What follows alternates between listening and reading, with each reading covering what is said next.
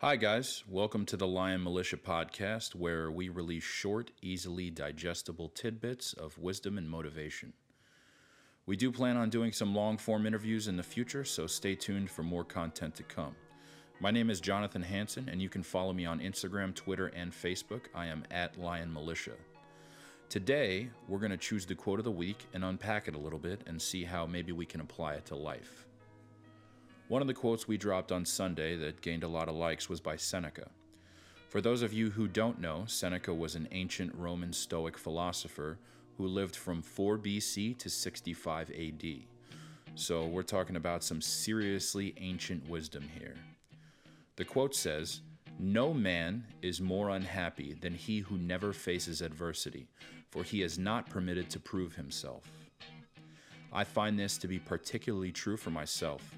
I have oftentimes in the past found myself living life in a very monotonous manner. I could be sitting at a red light and all of a sudden I think to myself, wow, I am unhappy. And it's not unhappiness like most people would imagine. It's not going to sleep crying because life has treated me poorly. It's not agonizing emotional pain. Well, for some it might be, but for me it's not. For me, Unhappiness comes in the form of constant reflection. Why haven't I made anything of myself that I'm proud of? Why, when I close my eyes, do I have a vision of my life that does not match reality? Why, even though professionally employed, am I not fulfilled?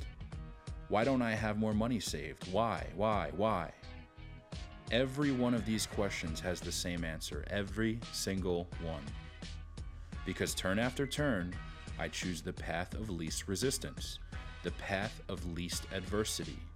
Then I think to myself, well, where in my life am I satisfied? Well, that's easy. Training. I'm more than fulfilled with the results I get in strength training. Well, why? Well, probably because I train so hard that I can't walk some days. Probably because I train so hard that people look at me funny. What does that produce? Well, strength in this particular case. But in all honesty, it's not necessarily being physically strong that makes me happy. I've had times of weakness where I have been truly fulfilled in that space, and it's because I always trained hard even in times of weakness.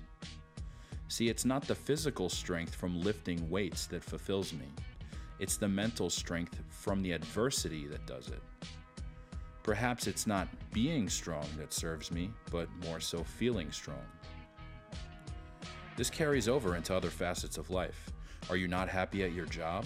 Well, maybe it's not what you want to be doing. Maybe what you want to be doing is difficult. Maybe you feel like it's too late in life. Maybe you're comfortable because you make decent money at the job you hate and you don't want to sacrifice your financial stability. Well, fair enough. I get that. I've been there.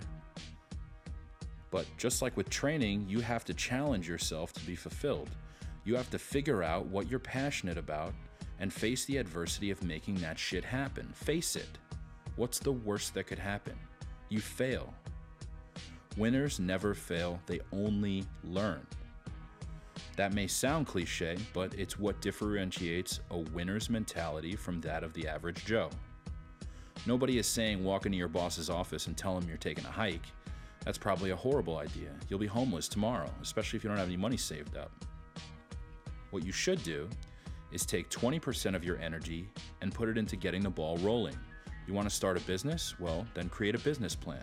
Get a website made, do some side work, do some freelance work to build some experience. Get connected with people in the space that you want to be in. Take steps, take action, and do it now. If you don't do it now, then you never will. Nobody ever got successful by saying they were going to get to work next week just like nobody ever got strong by skipping training sessions or eating like shit. They did it by facing the adversity that frightened them. They did it by proving to themselves that they were worth it. And you know what?